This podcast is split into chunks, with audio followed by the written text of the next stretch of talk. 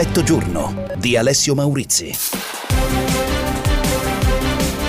Vaccino AstraZeneca e il Ministero della Salute conferma l'uso per tutta la popolazione ma con preferenza per gli over 60 anni. Il commissario Figliuolo, il piano di vaccinazione non cambia.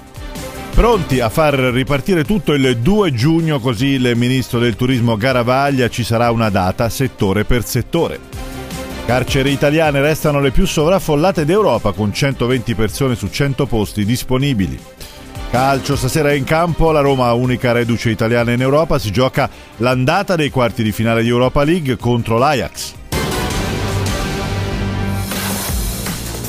Buongiorno da Alessio Maurizio e dalla redazione, ben ritrovati con il punto delle notizie di metà giornata su Radio 24. Dunque, dopo le comunicazioni di ieri dell'EMA, il Ministero della Salute ha chiarito oggi che il vaccino AstraZeneca resta indicato per tutta la popolazione con più di 18 anni, ma è raccomandato in via preferenziale per le persone con più di 60 anni, dal momento che i rarissimi effetti collaterali registrati non si sono riscontrati su questa popolazione. Sempre oggi, poco fa, il commissario eh, per il piano straordinario di vaccinazione, il generale Figliuolo, assicura che gli obiettivi del piano italiano non cambiano.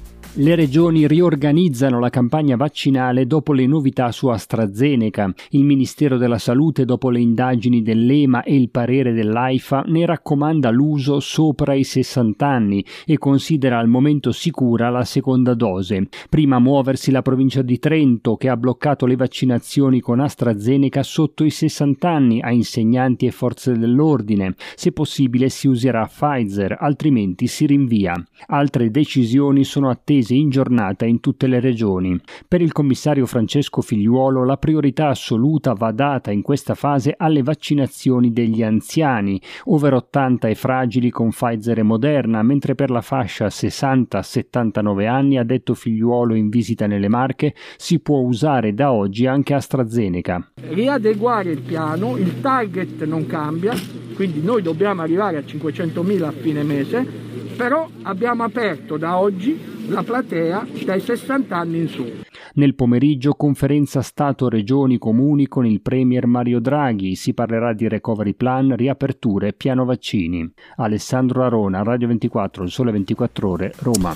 E c'è un'altra notizia che riguarda il contrasto al Covid. L'Aula del Senato ha approvato con 212 voti favorevoli, due contrari solamente, due astensioni, l'ordine del giorno firmato da tutti i gruppi parlamentari perché il governo si attivi per l'istituzione di un protocollo unico nazionale per la gestione domiciliare dei malati Covid-19. C'è anche una data che potrebbe essere scelta per l'Italia, per eh, una data simbolo per la ripartenza di tutte le attività, lo ha detto il ministro del turismo Garavaglia, si tratta del 2 giugno. Secondo il ministro in ogni caso per programmare la ripresa ci sarà una data settore per settore. Proteste di piazza e regioni che invocano le riaperture spingono il governo ad accelerare la messa a punto di un nuovo decreto sostegni. Scostamento di bilancio e aiuti per imprese, lavoro e famiglie, dice il ministro dell'economia Daniele Franco, arriveranno presto. Provvedimenti che già la prossima settimana potrebbero essere sul tavolo del Consiglio dei Ministri per una prima valutazione. Al Ministero dello Sviluppo Economico intanto si sta lavorando a un fondo per aiutare le aziende in crisi, dice il ministro Giancarlo Giorgetti. Abbiamo avviato le procedure di reclutamento per l'attivazione di una specifica struttura che si avvarrà di competenze professionali di spiccata qualità per supportare decisioni ministeriali nei tavoli di crisi e abbiamo disposto lo stanziamento di un fondo che potrà essere attivato per traghettare imprese in temporanea difficoltà verso condizioni migliori quando vi siano obiettive prospettive di ripresa. Alla ripresa guarda anche il ministro del turismo. Le riaperture vanno programmate il 2 giugno, propone Massimo Garavaglia, potrebbe essere una data possibile, mentre il sottosegretario alla transizione ecologica Vannia Gava spiega che il governo lavora alla proroga del super super bonus del 110%. Teresa Trillò, Radio 24, Il Sole 24 Ore, Roma. E ora le altre notizie, apriamo la pagina della cronaca, iniziamo con una notizia che arriva da Bruxelles, le carceri italiane sono le più sovraffollate dell'Unione Europea, quanto indicano i dati eh, contenuti dal rapporto del Consiglio d'Europa Space che fotografa ogni anno la situazione nei diversi paesi. Sentiamo. Le carceri italiane sono le più affollate dell'Unione Europea. Nel gennaio 2020 nel nostro paese c'erano 120 detenuti per ogni 100 posti. Ad indicarlo è l'ultimo rapporto del Consiglio Europeo. Il problema del sovraffollamento non risparmia anche il Belgio, dove nello stesso periodo c'erano 117 detenuti per ogni 100 posti, la Francia e Cipro con 116 e poi l'Ungheria e la Romania con 113. Tra le nazioni che aderiscono all'organizzazione Commissione paneuropea il record negativo spetta invece alla Turchia con 127 carcerati per ogni 100 posti. Nell'Unione Europea l'Italia ha anche il record del maggior numero di detenuti con più di 50 anni, sono 15.820 e rappresentano il 26% della popolazione carceraria. Per il Consiglio d'Europa il nostro paese ha due strade per ridurre il sovraffollamento, abbassare la durata delle pene e costruire più penitenziari perché le amnistie come quella del 2000 2006 non hanno risolto il problema. Andrea Viali, Radio 24, Il Sole 24 Ore, Roma. Ancora la cronaca, truffa aggravata ai danni dello Stato, falso, peculato militare e abuso d'ufficio sono accuse, eh, alcune delle accuse rivolte al colonnello Fabrizio Nicoletti, comandante provinciale della Guardia di Finanza di Vercelli. Da stamattina ai domiciliari avrebbe indicato nelle scritture di servizio attività mai effettuate, ottenendo dal Ministero dei pagamenti di somme che non sarebbero eh, spettate. Invece è finito in manette il sindaco di Opera in provincia di Milano, con lui una dirigente e tre imprenditori. Sentiamo perché. Proprio nel pieno della pandemia, mentre le mascherine chirurgiche erano quasi introvabili, il sindaco di Opera Antonino Nucera avrebbe dirottato le forniture della protezione civile direttamente ai suoi uffici per familiari e dipendenti comunali e amici. Nelle intercettazioni il sindaco di Opera chiedeva per sé metà delle forniture e si calcola che nei primi mesi della pandemia abbia distribuito a stretti congiunti a dipendenti comunali 2000 mascherine chirurgiche, anche destinate alle farmacie e agli arresti domiciliari, come anche la compagna e capo dell'ufficio tecnico comunale Rosaria Gaeta, coinvolti tre imprenditori, come spiega il colonnello Antonio Coppola, comandante del nucleo investigativo dei Carabinieri di Milano. È nato dall'approfondimento di alcuni esposti che riguardavano la gestione degli appalti del comune di, di Opera. E avvisi di garanzia, una sessantina per i furbetti del vaccino a Biella, tra questi dirigenti, avvocati e commercialisti, ma anche il commissario dell'azienda sanitaria locale Diego Poggio, il direttore sanitario e quello amministrativo. A inizio gennaio, quando la campagna riguardava soltanto i sanitari, avrebbero saltato la fila per farsi vaccinare. Anna Marino, Radio 24, sole 24 ore. All'estero adesso il governo britannico ha denunciato le azioni di bullismo della giunta birmana dopo l'occupazione dell'ambasciata a Londra, l'estromissione dell'ambasciatore, il diplomatico che si era schierato contro il golpe che eh, aveva dovuto dormire nella sua auto. Il giorno dopo l'occupazione dell'ambasciata birmana a Londra, il Ministero degli Esteri britannico è stato informato dalle autorità birmane della fine del mandato per l'ambasciatore birmano Min nel Regno Unito. Ieri diplomatici fedeli alle autorità militari avevano preso il controllo dell'ambasciata a Londra ed istromesso il diplomatico, costretto a dormire in auto. Condanniamo, aveva commentato il ministro degli esteri britannico, le azioni di bullismo del regime. E intanto continua l'azione repressiva nei confronti dei manifestanti. Le vittime sono quasi 600, ha fatto sapere l'Associazione per l'assistenza ai prigionieri politici. Le forze di sicurezza hanno arrestato il 24enne Paing Ta-kun, uno dei principali sostenitori delle proteste. In questi giorni, inoltre, la giunta militare ha pubblicato una lista con i nomi di 120 personaggi del mondo dello spettacolo, ricercati per essersi schierati contro i militari. Katia Caramelli, Radio 24, il sole 24 ore. E ora torniamo sulle polemiche dopo la visita del Presidente del Consiglio europeo Michel e della Presidente della Commissione europea Ursula von der Leyen in Turchia, durante la quale Von der Leyen è stata costretta a sedersi su un divano anziché sulla sedia a fianco del presidente Erdogan nel mirino delle critiche l'ufficio protocollo europeo.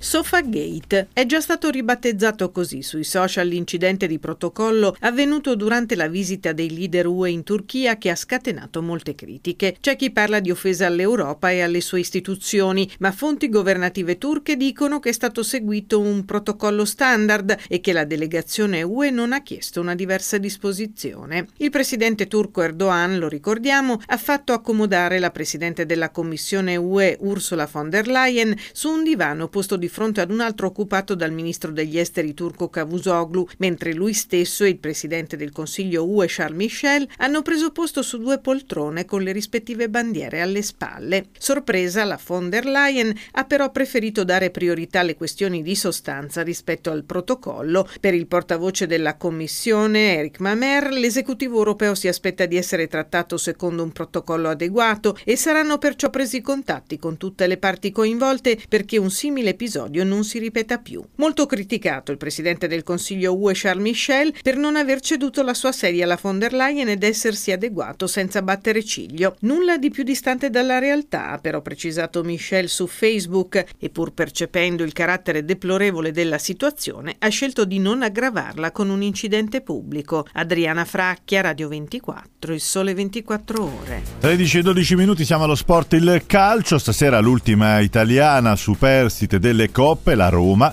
affronta l'andata dei eh, quarti di finale di Europa League ad Amsterdam contro l'Ajax in campo alle 21. È tutto per questa prima parte di Effetto Giorno, ci risentiamo tra poco con tutte le altre notizie, vi ricordo per commentare i fatti di oggi 349 238 6666, ripartiremo dalle novità sul fronte vaccini, le commenteremo con il professor eh, Pierluigi Lopalco, epidemiologo, assessore della sanità in Regione Puglia. A tra poco.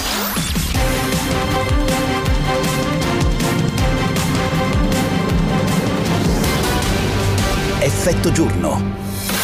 Ecco le notizie di oggi. Vaccino AstraZeneca. Il Ministero della Salute conferma l'uso per tutta la popolazione con preferenza per gli over 60. Il commissario Figliuolo, il piano italiano non cambia. Pronti a far ripartire tutto il 2 giugno, così il ministro del turismo Garavaglia che dice ci sarà una data settore per settore. Le carceri italiane sono le più sovraffollate d'Europa con 120 persone su 100 posti disponibili. Nuovo record negativo per la CO2 nell'atmosfera. Il centro oceanografico americano misura un livello mai raggiunto prima. Calcio stasera in campo alla Roma per l'andata dei quarti di finale di Europa League contro l'Ajax.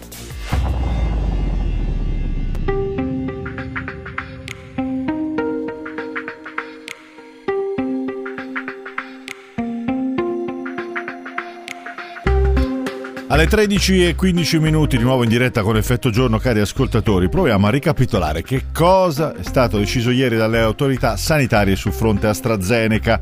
Dopo nuove verifiche scientifiche, l'EMA ha parlato di un possibile correlazione tra rari casi di eventi trombotici, coaguli nel sangue, con piastrine basse, e la vaccinazione con AstraZeneca. Anche l'OMS parla di un effetto collaterale plausibile ma non confermato.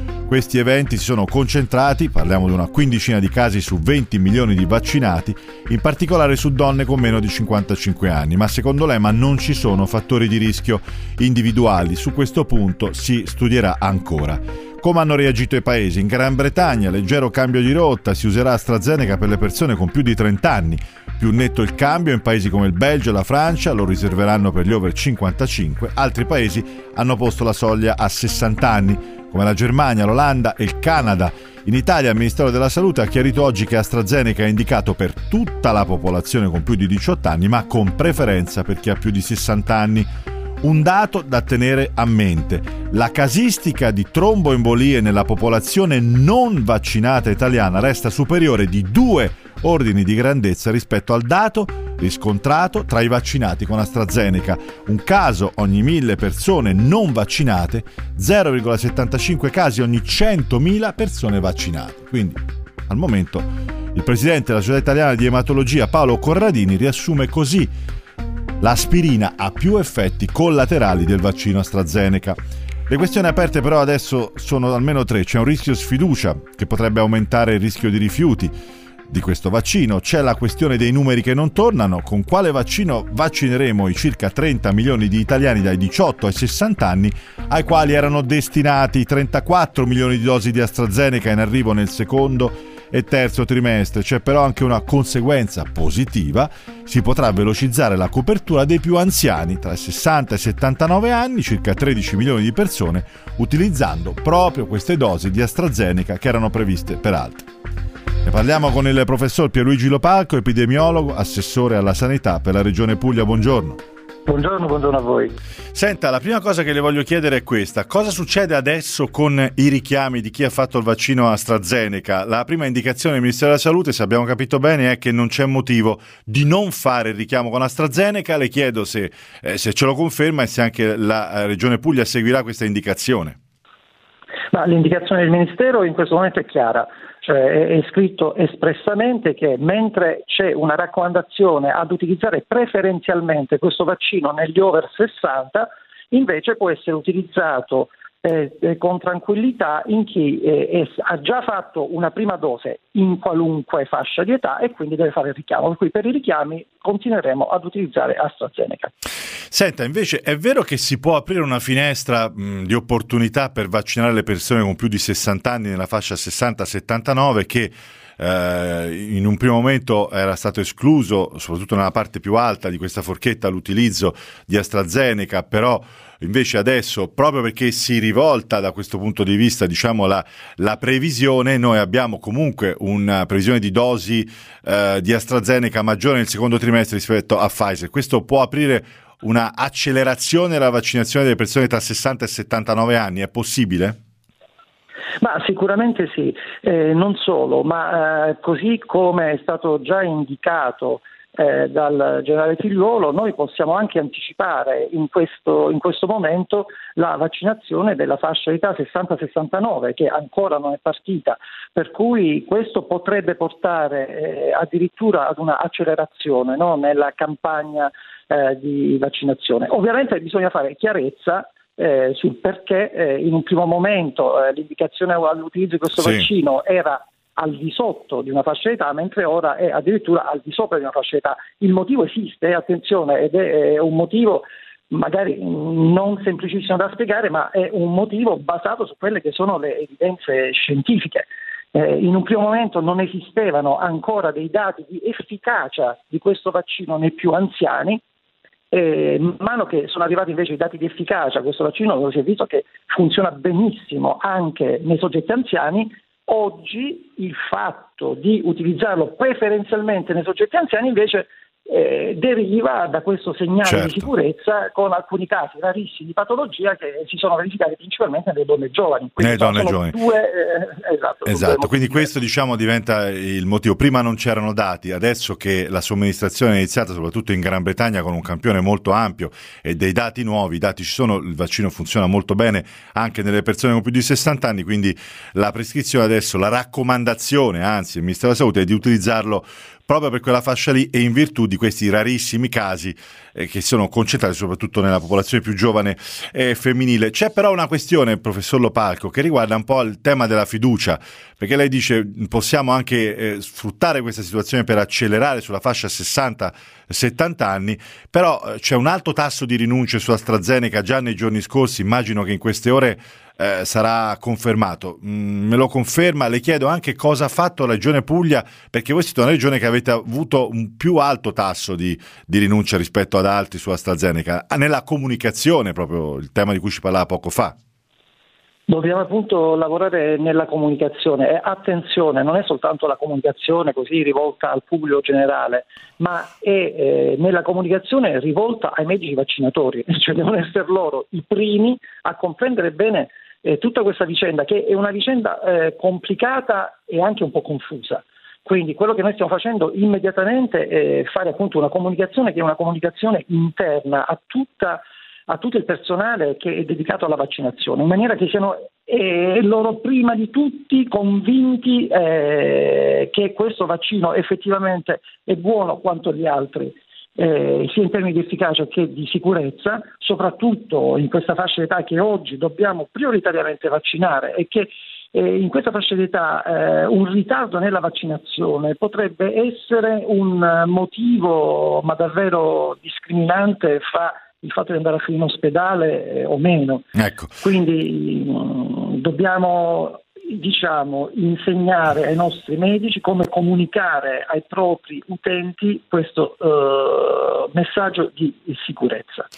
Ecco, professor Lopalco, però c'è anche un tema ehm, più spinoso che eh, riguarda la questione, eh, tutte le regioni hanno visto crescere la categoria altro nel, nel, diciamo, nelle persone vaccinate, anche la sua regione ci sono delle inchieste che sono state aperte, qualcuno le definite furbetti del vaccino, altri semplicemente degli imbucati, che furbi non sono perché eh, in realtà insomma, tolgono una dose preziosa alle persone più anziane.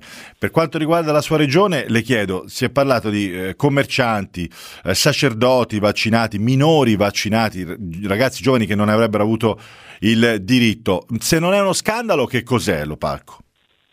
Allora, attenzione, i sacerdoti, chiariamo anche questa cosa. Nel piano vaccini nazionale fra le priorità della vaccinazione sono le comunità civili e religiose. Quindi le comunità religiose, cioè i religiosi che eh, si trovano a, eh, diciamo, a, dormire insieme, tanto per capirci, no? in un convento, in un seminario, in una comunità religiosa, hanno diritto alla vaccinazione. Tenete presente che noi nei conventi, nei conventi, conventi di suore, abbiamo avuto dei brutti focolai quindi queste erano categorie che andavano vaccinate secondo il piano vaccini. Poi eh, questa storia dei minori, eh, io ho visto che qualcuno di questi erano dei, degli errori di battitura, erano mm. errori di inserimento di data di nascita e hanno fatto scandalo. Però ah, se guardiamo la categoria, mi scusi se su, su sì, queste prego. due diciamo, uh, questioni ha risposto abbastanza chiaramente, sui sacerdoti era previsto dal piano, sui minori dice addirittura ci sono stati errori di battitura nella scrittura dei casi, può darsi, però se guardiamo proprio anche il numero dei, dei sanitari effettivamente presenti nelle varie regioni e il numero di vaccini poi uh, somministrati al cosiddetto personale sociosanitario alla categoria alto, si vede che comunque è una categoria che è cresciuta a dismisura. Io le chiedo, c'è qualcosa che non è stato fatto correttamente anche nella sua regione? In questo caso, se, fate, se farete degli accertamenti per verificare questo. Guardi, le, le, faccio un esempio per chiarire anche questo, questo aspetto. Eh, quando eh, ci è stato chiesto all'inizio il numero di operatori sanitari, noi abbiamo, abbiamo, fornito come denominatore il numero di operatori sanitari che erano dipendenti o in convenzione col servizio sanitario, che era un numero piuttosto limitato, erano circa 100.000 persone. Nel corso della campagna vaccinale a questo numero, per esempio, eh, si è aggiunto il, tutta la categoria degli odontoiatri, che non era prevista in quel denominatore. Poi si è aggiunta la categoria di farmacisti. Mi spiego, cioè ci sono state delle intere categorie di operatori sanitari che avevano diritto alla vaccinazione che non erano compresi nel primo denominatore che era Quindi non c'è stato nessuna sbavatura nel, nel, piano vaccinazione in Regione io, Puglia? Il fatto di aver, di aver, vaccinato gli odontoiatri è, è assolutamente legittimo, sono persone che erano, sono a contatto con la bocca aperta di un paziente, non so se mi spiego.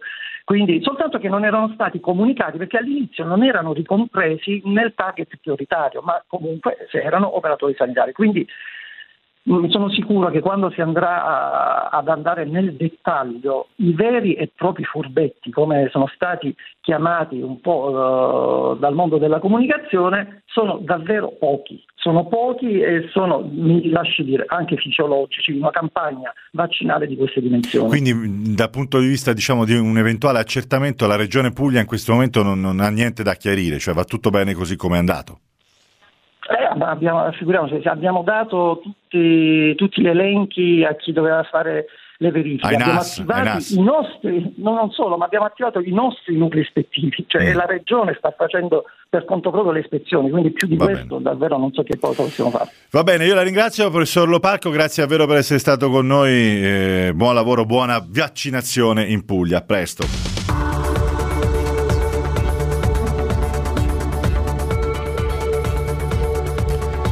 Alle 13 e 26 minuti apriamo invece una finestra su un'altra notizia che è passata un po' sotto silenzio, ma insomma ne parliamo noi adesso. C'è un nuovo non è una bella notizia, ma insomma eh, bisogna darle le notizie anche quando non sono buone. Un nuovo record negativo per quanto riguarda la concentrazione di CO2 in atmosfera. Ne parliamo con Emanuele Bonpan, giornalista ambientale.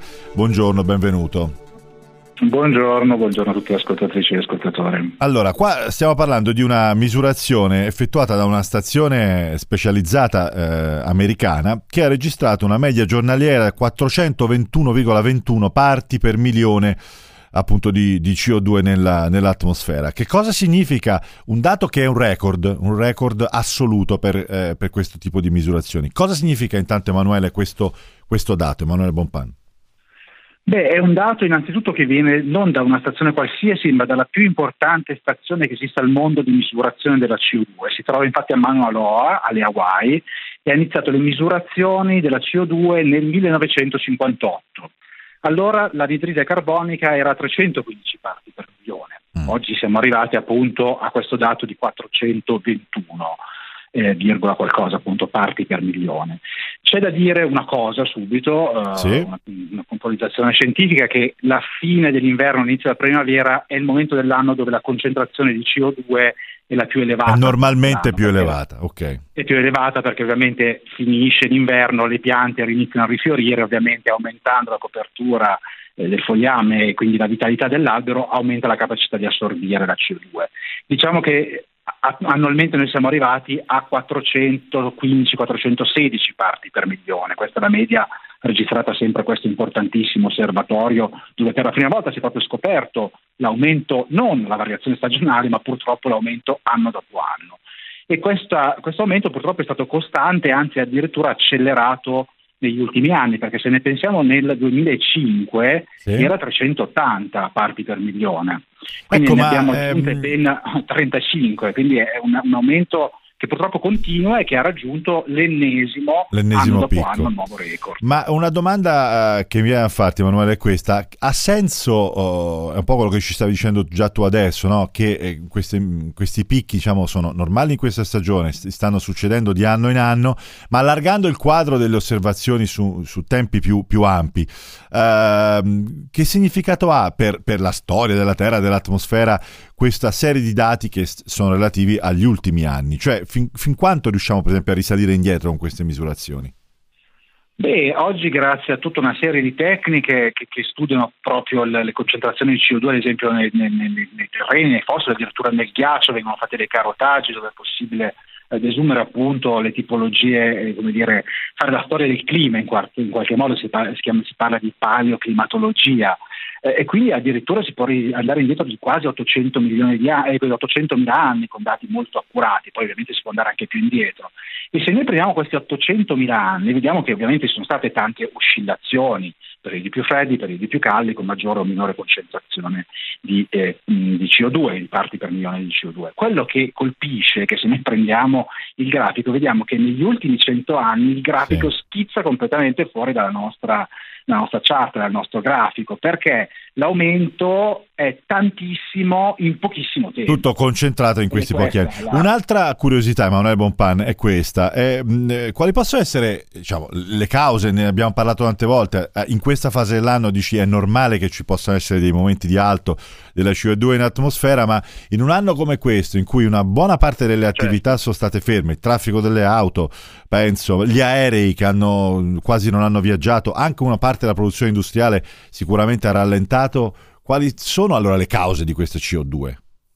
Beh, ricordiamoci che i due paesi hanno ripreso a marciare molto velocemente per quanto concerne i consumi di combustibili fossili, cioè la Cina e l'India che sono eh, di fatto fuori dalla questione pandemica e quindi sicuramente questo ha contribuito all'aumento di concentrazione di CO2, ma anche in Italia ad esempio vediamo che tanta gente non prende il trasporto pubblico e predilige purtroppo l'automobile eh, per andare in giro per garantirsi la sicurezza, anche giustamente, non sono certo da, da biasimare, però questo sicuramente ha un impatto sulle emissioni, quindi va a compensare probabilmente quello che si perde eh, magari dal turismo, da alcune riduzioni nella produzione industriale, ma si va a recuperare da altre parti. Poi è difficile, come dire, l'atmosfera, eh, il sistema terrestre è molto complesso, ci sono tantissimi fattori, può essere una peggiore o maggiore salute della, de, delle biomasse, eh, ci possono essere fattori okay, anche tanti, ambientali, tanti perché ovviamente comunque, parliamo sì. di variazioni, di, come dire, dipende dai venti, dipende dall'atmosfera, parliamo di un osservatorio.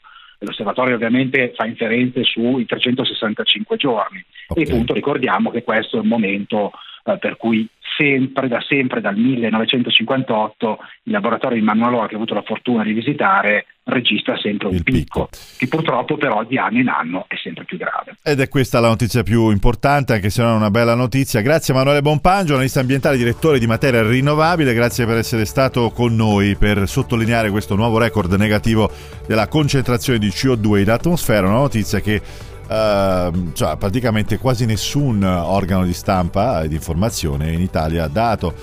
Uh, all'estero abbiamo controllato, c'è stato qualche, qualche richiamo, ma insomma in Italia poco, abbastanza poco. Abbiamo assolto al nostro compito perché insomma, parliamo spesso della situazione del pianeta, era giusto ricordare questo aspetto. 13.32 349 238 6666 come sempre per i vostri messaggi per commentare le notizie di oggi torneremo nell'ultima parte di effetto giorno in diretta con un sondaggio di YouGov per quanto riguarda la fiducia dei cittadini europei sul vaccino AstraZeneca.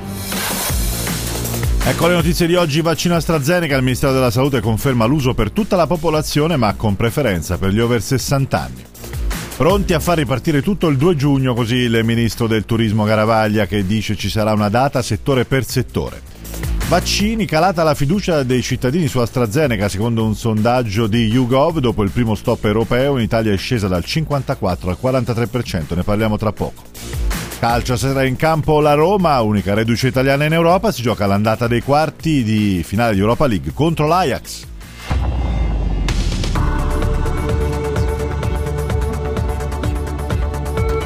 Allora, 13.36 minuti, eccoci di nuovo in diretta con Effetto Giorno, cari ascoltatori, i vostri messaggi al 349 238 6666. Eh, molti, moltissimi dopo l'intervista con Lopalco sulla eh, novità per quanto riguarda i vaccini. AstraZeneca, scrive questo ascoltatore, prima fino a 55 anni, dopo fino a 65 anni, adesso dopo i 60 anni. Confusione e malafede che ci addolorano, dice Angelo. È vero eh, che c'è stato questo ribaltamento, va detto però, l'ho ricordato Lopalco molto chiaramente, che il motivo inizialmente è che non c'erano dati nella sperimentazione scientifica di questo vaccino su, di AstraZeneca sugli over 60. Ehm, poi quando è partita la vaccinazione, soprattutto in Gran Bretagna con milioni e milioni di vaccinati anche di quella fascia d'età, i dati ci sono, ci sono stati e sono dati molto positivi. E così rispondiamo anche a un'altra ascoltatrice, che Lucrezia, che dice: Potete spiegare per favore la dif- la, perché la preferenza rispetto a un'età piuttosto che a un'altra? Che differenze biologiche ci sono tra, giovane, tra un giovane e un meno giovane per quanto riguarda l'uso di questo vaccino? È che i rarissimi effetti collaterali riscontrati non si sono riscontrati nelle fasce d'età più alte e quindi per queste fasce d'età è particolarmente indicato questo uh, vaccino. Ed è questo il motivo. Per ragioni che io non le posso spiegare adesso naturalmente. Ragioni che ci sono mediche scientifiche sicuramente ma insomma è una correlazione statistica più bassa con gli anziani. È il momento del punto del vice direttore del Sole.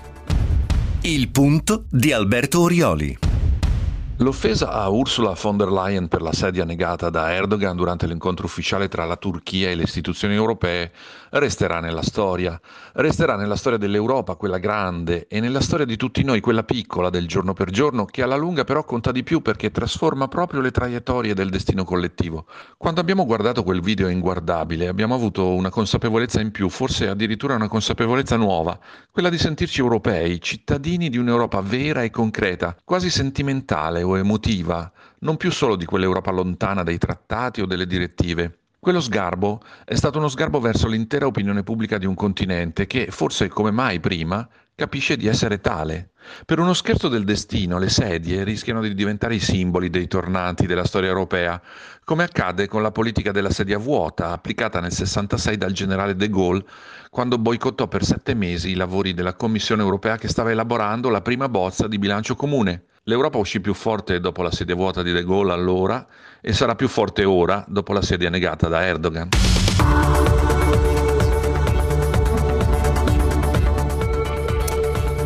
Adesso, come anticipato, vi parliamo della questione di eh, percezione di fiducia sul vaccino AstraZeneca. Lo facciamo eh, ricordando un sondaggio di YouGov che ha analizzato gli effetti eh, sulla popolarità di questo vaccino e sulla percezione di sicurezza rispetto agli altri vaccini, eh, confrontando gli ultimi dati di fine marzo dopo lo stop eh, che era arrivato, ricorderete proprio nella somministrazione qualche tempo fa, con le precedenti rilevazioni che erano state effettuate a febbraio. Vediamo che cosa emerge, lo facciamo con Daniela Massara di YouGov, società, ve lo ricordo, internazionale di analisi di mercato e di sondaggi. Daniela, buongiorno, ciao.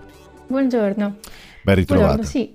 Allora, Grazie. che cosa avete misurato, diciamo, nel, in questa percezione di sicurezza? Partiamo dall'Italia. Sì, allora innanzitutto le prime rilevazioni eh, sono state effettuate a febbraio eh, tra Italia, Francia, Regno Unito e Spagna e abbiamo scoperto che allora, anche se il numero di persone che considerava il vaccino AstraZeneca sicuro ehm, era maggiore rispetto a chi pensava fosse pericoloso, Nonostante questo, però, in questi quattro paesi il vaccino era ritenuto meno sicuro di, dei vaccini di Moderna e di Pfizer. Uh, però qualcosa è cambiato nell'ultima rilevazione che abbiamo effettuato più di recente, uh, verso fine marzo. Abbiamo visto infatti un sostanziale calo della sicurezza percepita del vaccino AstraZeneca. Partendo dall'Italia, ad esempio, a febbraio Uh, oltre la metà delle persone, quindi il 54% delle persone, pensava che questo vaccino fosse sicuro, mentre nell'ultima rilevazione di marzo in Italia questo numero scende di 18 punti, scende fino al 43%, così che il numero di persone che pensa sia pericoloso uh, per la prima supera quello che invece pensa che sia sicuro, che uh, arriva soltanto al 36%. Ecco. Quindi abbiamo un calo Naturalmente c'è, stato, c'è, stato, un calo, va detto che queste misurazioni sono state fatte dopo lo stop alla somministrazione eh, che è avvenuto eh, due settimane fa a questo punto, quindi non, non, non, non, comprende le ultime mm, comunicazioni che sono state fatte ieri. C'è una differenza di percezione eh, tra l'Italia e altri paesi. Mm, se, se leggo bene i dati, la Spagna ha una percezione di fiducia simile a quella dell'Italia, mentre Francia e Germania partivano con una percezione già molto più bassa di fiducia per quanto riguarda il vaccino AstraZeneca. È così? Esatto. Sì, è vero, perché a febbraio già la Germania era leggermente più scettica rispetto all'Italia. Avevamo un 43% di tedeschi che diceva che il vaccino AstraZeneca fosse sicuro, quindi 11 punti in meno rispetto all'Italia, e il 40% di chi invece dicesse che fosse non sicuro, per cui diciamo che i tedeschi si dividevano più o meno a metà. Oggi invece oltre alla metà dei tedeschi crede che non sia sicuro, rispetto invece a meno di un terzo di, pensa- di chi pensa il contrario, mentre invece in fondo a questa classifica abbiamo la Francia, che già a febbraio era il paese tra questi quattro più scettico, in cui soltanto meno di un terzo, poco più di un terzo pensava che il vaccino AstraZeneca fosse sicuro, uh, mentre oggi siamo scesi a meno di un quarto, fino al 23%. Quindi la maggioranza oggi pensa che AstraZeneca non sia sicuro, arriviamo fino al 63%. Ecco. Quindi per riassumere, sì. c'è una mh, parte dei cittadini europei, italiani e spagnoli, che erano partiti con un buon livello di confidenza su questo uh, vaccino, il, il, vaccino pubblico, il vaccino più, che costava di meno, il vaccino europeo, eccetera, eccetera, il vaccino acquistato principalmente dalle istituzioni del, dell'Unione Europea, dalla Commissione Europea, una percezione poi scesa comunque. Dopo lo stop alla somministrazione, una percezione invece più bassa già in partenza in Germania e ancora di più in Francia che si riduce molto dopo eh, dopo che si sono stati registrati questi rarissimi effetti collaterali e dopo la stop alla somministrazione. E l'ultima cosa, Daniela Massara di YouGov, riguarda la Gran Bretagna, dove avete fatto una sola, registra- eh, una sola valutazione, diciamo di eh, rilevazione di, di umori dei britannici dopo lo stop europeo, però eh, sembra che la fiducia resti molto alta in quel paese. Sì, sembrerebbe che gli inglesi non siano stati colpiti dalle notizie di possibili effetti collaterali, infatti ben il 77% degli inglesi pensa che AstraZeneca sia sicuro e questa percezione è molto simile al dato che abbiamo su Pfizer che arriva al 79%, per cui si tratta di percentuali del tutto equiparabili. Bene, grazie Danila Massà di YouGov. Eh, questo dunque era il risultato di questo sondaggio che ha misurato il grado di fiducia dei cittadini europei sul vaccino AstraZeneca dopo lo stop alla somministrazione dovuto a, a questi rarissimi effetti collaterali registrati. E dunque c'è stato un calo inevitabilmente di fiducia che però in paesi come l'Italia e la Spagna rimane poco sotto la soglia del 50% quasi all'80% invece la fiducia ancora oggi in Gran Bretagna dove questo vaccino viene usato moltissimo e dove sta proteggendo la popolazione, la sta aiutando ad uscire dalla grave crisi pandemica che soltanto ieri in Italia ha fatto oltre 600 vittime e dobbiamo sempre ricordarcelo che questa è la realtà, la base di partenza. Come uscire dalla crisi anche per quanto riguarda il tema delle isole? Oggi abbiamo dato conto delle dichiarazioni del ministro del turismo Garavaglia che ha dato come 2 giugno una data possibile per la ripartenza di tutto il paese. Le isole ragionano su possibilità eh, per certi aspetti anticipate, anche se si tratta di recuperare un ritardo che c'è stato fino ad oggi, soprattutto sulle vaccinazioni. Sentiamo Olivia Zancanero. La Grecia ha tante isole e si sta muovendo in quella direzione, anche noi potremmo farlo. Il ministro del turismo Massimo Garavaglia promuove il piano per la creazione di isole Covid-free totalmente immunizzate, idea che non convince il sindaco di Napoli Luigi De Magistris. La salute è un bene nazionale, il coordinamento deve essere lo Stato. Dobbiamo proteggere la popolazione delle isole, ci spiega Enzo Ferrandino, sindaco di Ischia, che giovedì prossimo partirà con l'hub vaccinale quattro settimane sicuramente per avere la prima dose. Poi se, se si ha a disposizione il vaccino monodose, quindi significa che in quattro settimane si vaccina tutta la popolazione dell'isola. Ischia ha 70.000 abitanti, abbiamo un ospedale di 65 posti letto, di cui soltanto il 20%, 12-13 posti, sono deputati alla cura del Covid. Molto spesso nei mesi invernali, autunnali e primaverili, quando le condizioni meteo marine sono eh, avverse, i nostri concittadini non hanno potuto accedere alle cure mediche perché impossibilitati possibilità di raggiungere la, la terraferma. Poi a ruota seguiranno le altre isole, secondo il piano concordato con il commissario Francesco Figliuolo, racconta Gian Piero Usai di Ancim, associazione che raggruppa 80 isole minori. Ciò che abbiamo fatto in più, e quindi io lo chiamo il modello italiano invece del modello greco, è quello che si vaccinerà tutta la popolazione residente, ma anche va tenuto conto e vanno vaccinate il personale stagionale. Ovviamente quando quando e se arriveranno le dosi. Livia Zancanera, Radio 24, Il Sole 24 Ore. E allora è un po' un'isola anche la Roma in Europa, Carlo, Carlo Genta, so che ti piacciono queste Ciao, metafore a te. Sì, mi piacciono. Eh, è l'isola del calcio italiano che, che galleggia. Sì, galleggia grazie alla Roma no? che stasera, sì. stasera gioca con, uh, con l'Ajax, mh, accompagnata da una notizia un po' così, però insomma tutto sommato niente di, di, preoccupante, però Zagnolo dovrà tardare di un mese il suo rientro in campo, sì. stava marciando a tappe forzate nel sogno dell'europeo, mentre è giusto avere precauzione, cautela, tra l'altro è stato fermato anche, rallentato anche dal, dal Covid che ha passato quindi dovrà aspettare ancora un po', nessun problema particolare, ma soltanto un po' di precauzione in più. La Roma gioca ad Amsterdam invece, deve avere precauzione cautela sì, trattandosi la partita di andata ore 21. La partita Però... degli anziani contro i giovani, qualcuno ha scritto. Mm, Beh, Geco, eh. Pedro, che sono vecchietti contro questi fenomeni Io, tu, ragazzini. Tu... Sì, sì, vero. Però tu lo sai, io distingo sempre tra grandi giocatori e giocatori che lo sono un Bravo. po' di meno. Geco avrà i suoi anni, ma è un, è un signor giocatore. Basta, ti lascio perché sei senza voce, quindi ti ritroviamo con voce dopo il giro delle 14 con tutti i convocati. Grazie Carlo, noi facciamo una pausa, torniamo tra poco. Eccoci qua alle 13.49 minuti e 43 secondi nello spazio in cui normalmente si apre la nostra finestra sul mondo con i giornali internazionali. Giulio Chiavelli oggi assente giustificata e ritroviamo Giampaolo Musumeci con le sue anticipazioni sul luogo è lontano, vogliamo ridirlo per una volta? Presente ingiustificato, ingiustificato com'era? È sì. una gag di un anno fa, però la stiamo sta, riesumando. Ogni tanto ci sta, ogni tanto la ritiriamo fuori. È il nostro modo per tenere l'attenzione su, sul mondo e lo facciamo raccontando su cosa sta lavorando la redazione di Nessun Luogo è Lontano che eh, poi va in onda tra le 16 e le 17. Oggi qual è il tema caldo per voi Giampaolo? Eh, hai detto bene, tema caldo perché è la sesta notte di scontri a Belfast e non solo. Alcune città del, dell'Irlanda del Nord sono state teatro di scontri molto molto violenti, almeno 48 i poliziotti feriti, 13 arresti tra cui tredicenni e quattordicenni chi si sta scontrando?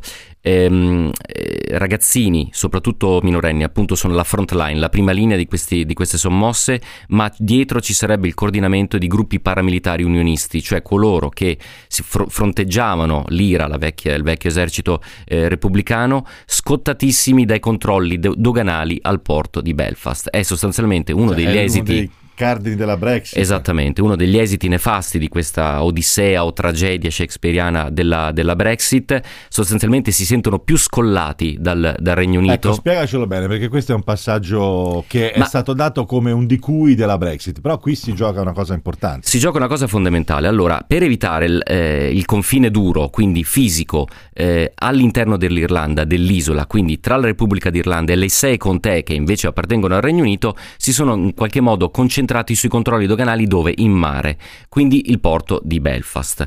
Ehm, in realtà i leader unionisti dicono anche che parte di queste proteste sarebbero dovute, pensa, a un funerale del giugno del 2020, durante la pandemia, in cui eh, alcuni leader repubblicani sono andati per seppellire e dare l'ultimo saluto a un vecchio leader del- del- dell'IRA, appunto, dell'esercito repubblicano. Queste due micce messe insieme, quindi una componente strettamente economica, Brexit, e, e c'entra evidentemente Boris Johnson, e una componente ideologica che affonda le radici nel passato, hanno trasformato Belfast e eh, Londonderry o Derry, a seconda che uno abbracci la causa repubblicana o quella unionista, in veri teatri di guerra, di guerriglia urbana. Eh, Molotov ieri è stato addirittura assaltato un autobus che è stato dato eh, alle fiamme. Come C'è- non succedeva da come non succedeva, io francamente scontri così pesanti non me li ricordavo da almeno una decina d'anni. E mh, poi normalmente si vedono fronteggiare i due schieramenti, quindi giovani repubblicani, quel che resta dell'IRA, RIA l'IRA, Continuity IRA, sono tutte costole che forse ai più non diranno molti, ma c'è ancora fuoco che cova sotto la cenere nelle sei contee del nord dell'Irlanda contro i gruppi paramilitari unionisti. In questo momento si stanno facendo sentire solo i gruppi paramilitari unionisti, quindi UDA, UVF, quindi Ulster Defense Association, Ulster Volunteer Force, si stimano almeno in 12.000 i volontari pronti a, a riprendere eventualmente le armi. Questo è il primo guaio vero per Boris Johnson, credo, eh, dopo la Brexit, perché fino ad ora era andato tutto abbastanza liscio, Eh sì. almeno a livello di narrazione, col vaccino, AstraZeneca, non Assolutamente fatta, sì. invece questa volta... E questo purtroppo è stato anche probabilmente una responsabilità eh, politica di in tutti questi lunghi anni nel non aver, ehm, non essere andati a curare i mali che affliggono tuttora le sei contee dell'Irlanda del Nord, tanto che molti cittadini di Belfast si lamentano della mancata copertura giornalistica della BBC, molto molto sfuggente, molto superficiale, quando invece stanno accadendo cose. E molti rappresentanti unionisti, eh, quindi bri- britannici di Belfast, i repubblicani si sentono irlandesi, lamentano proprio un distacco della politica di Londra che sembra non volgere lo sguardo verso Belfast. Noi già iniziamo a parlare di potenziali tensioni un anno fa perché conoscendo quella zona, conoscendo quelle dinamiche mai risolte e purtroppo devo anche dirti che la sensazione è che le cose potrebbero solo che peggiorare. Ecco, tra l'altro tu eh, quelle zone le conosci perché ci sei andato tante volte, Sì. eh, proprio per raccontare questa frattura no, che c'è grossa nell'Irlanda del Nord, e, mm, co- cioè rispetto agli anni in cui la frequentavi tu, perché era più attivo quel fronte lì. Adesso Sì. si era un po' tutto calmato. Sì, si era, si era tutto calmato. Io ricordo la prima volta andai dopo l'attacco a una caserma di un reggimento britannico che doveva partire per la- l'Afghanistan fuori Belfast, tre morti, tra cui il pizzaiolo che stava portando delle pizze, e lì l'attacco era di Ria Lira, quindi fronte repubblicano.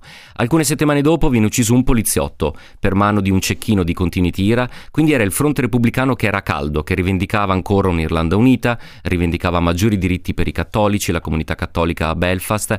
Eh, poi le cose si sono un po' calmate perché, per esempio, la polizia nordirlandese, che fino a qualche anno fa era ad accesso esclusivo della comunità protestante, si è aperta a quella cattolica e la stessa comunità cattolica ha avuto maggior accesso anche agli uffici pubblici. Quindi c'è stato un riequilibrio delle opportunità sociali.